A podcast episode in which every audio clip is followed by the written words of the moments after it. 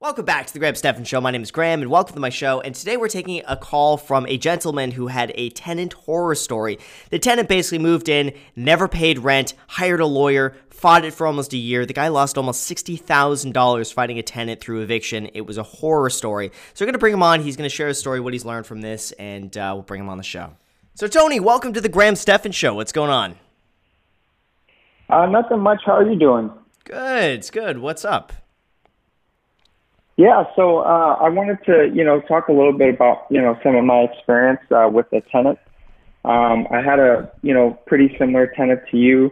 Um, when I first started out in real estate, actually, this is my first duplex. So basically, I um, rented out the place to them because they offered me uh, three months in advance rent. And I thought, you know, I had found the perfect tenants. They weren't complaining much. So I took it on and said, you know what, let's do this. Um, so when it came time to pay rent, you know, they gave me the runaround and it was it was a nightmare. So first they told me that they would have the rent by this day. I went there, over there and I rang the doorbell for about 30 minutes or so.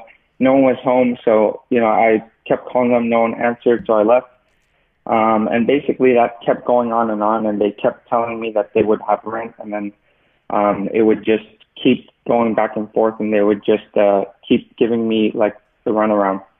Mm. Um, so a little bit, yeah. So after that, you know, I said, you know what, I'm gonna, you know, take this to, uh, I'm gonna evict you, and uh, it took a while actually. So um, they they knew exactly what they were doing. So they basically kept making excuses, and they had uh, free service over here. So like, if you're, I guess, part of a low income um, you're able to get free service and mm. they can actually, you know, get lawyer help and all that kind of stuff. And we spent a lot of money on uh, lawyer fees.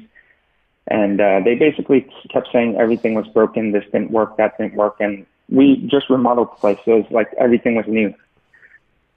So, yeah, yeah. that's basically what happened.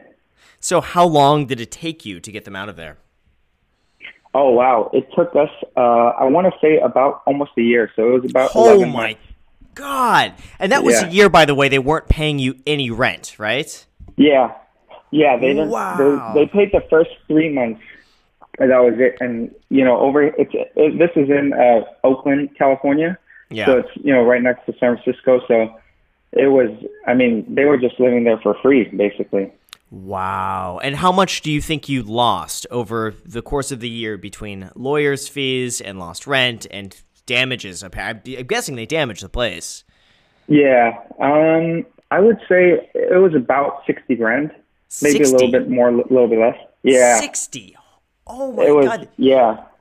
That's that's the thing with with a lot of these tenants. They're they're what's known as uh, what was the term? Professional tenants where basically yeah, all they do it, is they go in, they'll pay the security deposit first month rent, they move in with the intention of never paying again, and they know the system. And they know if their income is below a certain level, they, they like you said, get access to basically free legal services, which they love to drag things out for landlords. California, you know, I, I don't know if we want to say fortunately, unfortunately, is is it, it is what it is. Is a very tenant friendly state. Uh, the state usually sides with the tenant, and it's up to the landlord to uh, prove them wrong, basically. So I've seen a lot of cases where tenants have gone in and then immediately it's been like, you know what, we claim that there's mold in here and there's rodent infestations, and we're not going to pay any rent. And then the landlord is saying, well, no, it's not. There's nothing there. And the court says, well, landlord, you have to prove this. You have to prove this. Yeah. Otherwise, we're just going to believe the tenant. And it just becomes like my tenant, when I had to evict uh, my tenant, Thank God they got in a little bit too late and they missed the deadline. But they were claiming there was mold at my place, which, if there was mold at my place, they caused it because they're the ones that were growing weed in the garage. And obviously, like if you, if you you know if there's to be any mold, it's to be from that, and it's to be their cause. But you know, guess what the state says? Well, you know, landlord, you need to remedy this situation because now you have an uninhabitable living condition, and uh, the, you know the tenant should not. It's it's ridiculous, man.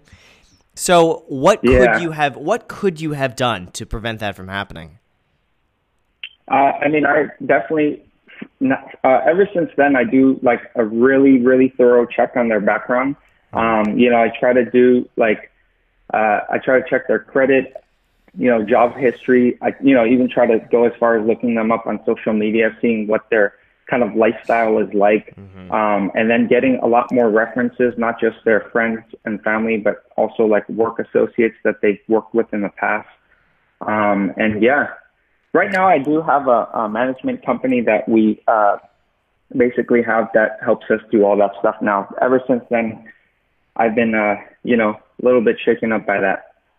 Yeah, it's a horrible experience. I made every mistake I could have possibly made with my first tenant. Almost, you know, similar story. Basically, moved in late. The rent slowly started to become later and later and later until eventually they stopped paying. They started to fight it.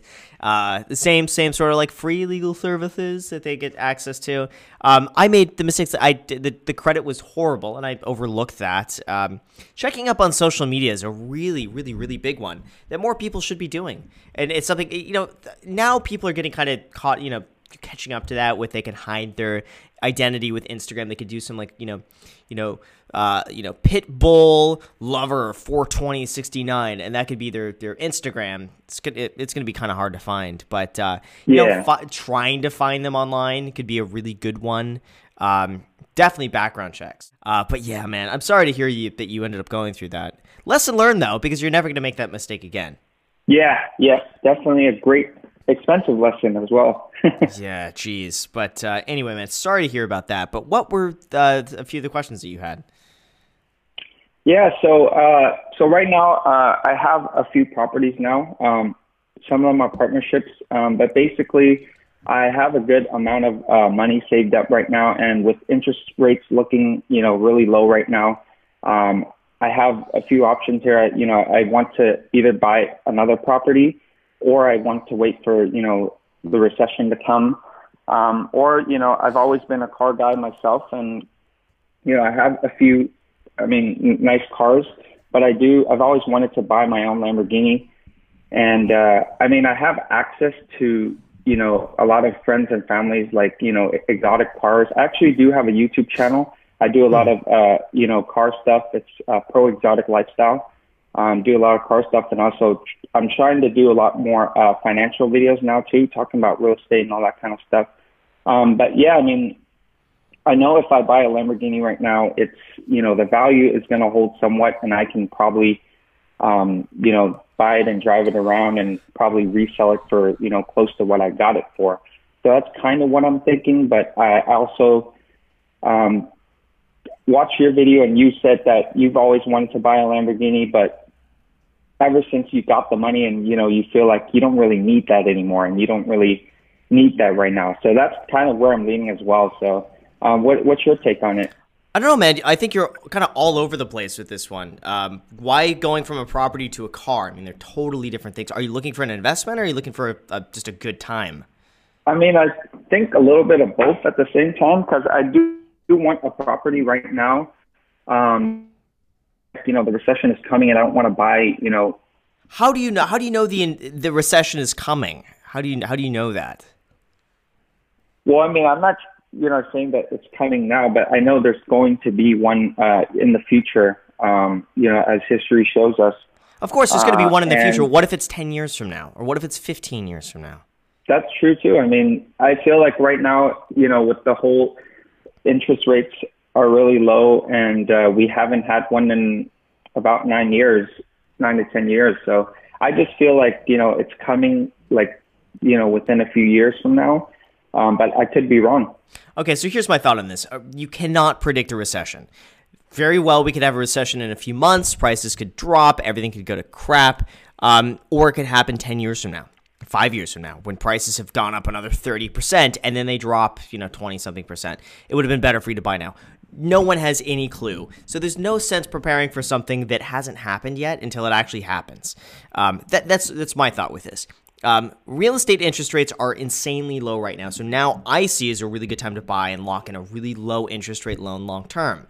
Um, so for me, I would I would lean towards getting a really good deal, just waiting until you find a really good deal in real in real estate, uh, then buying it at a really low interest rate and just keeping it for like 30 years. I think that's going to be pretty foolproof.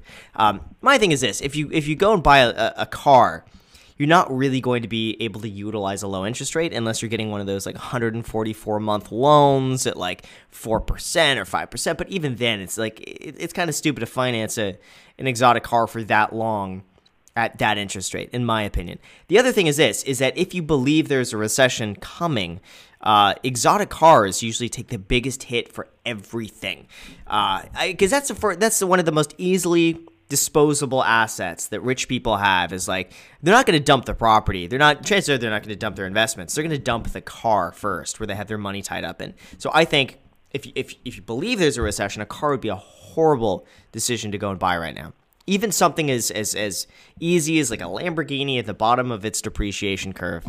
You know, those are the cars that people are going to be first wanting to unload just to free up capital. Sounds good, man. Well, I really appreciate the call. Thank you so much, and definitely keep us posted with this. Yeah, thank you, Graham. I love your videos, by the way. Thanks so much, man. I really appreciate it. Make sure to always hit the, hit the like button. Always smash that yep, button. Always sure subscribe. Smash that button. exactly. Thanks so much, man. Have a good one. So with that said, you guys, thank you so much for watching. I really appreciate it. As always, if you have not destroyed the like button, make sure to demolish the like button. Demolish the subscribe button. Demolish the notification bell so YouTube notifies you anytime we post a video. Also, feel free to add me on Instagram. I post there pretty much daily, so if you want to be a part of it there, feel free to add me there. Thank you again for watching, and until next time.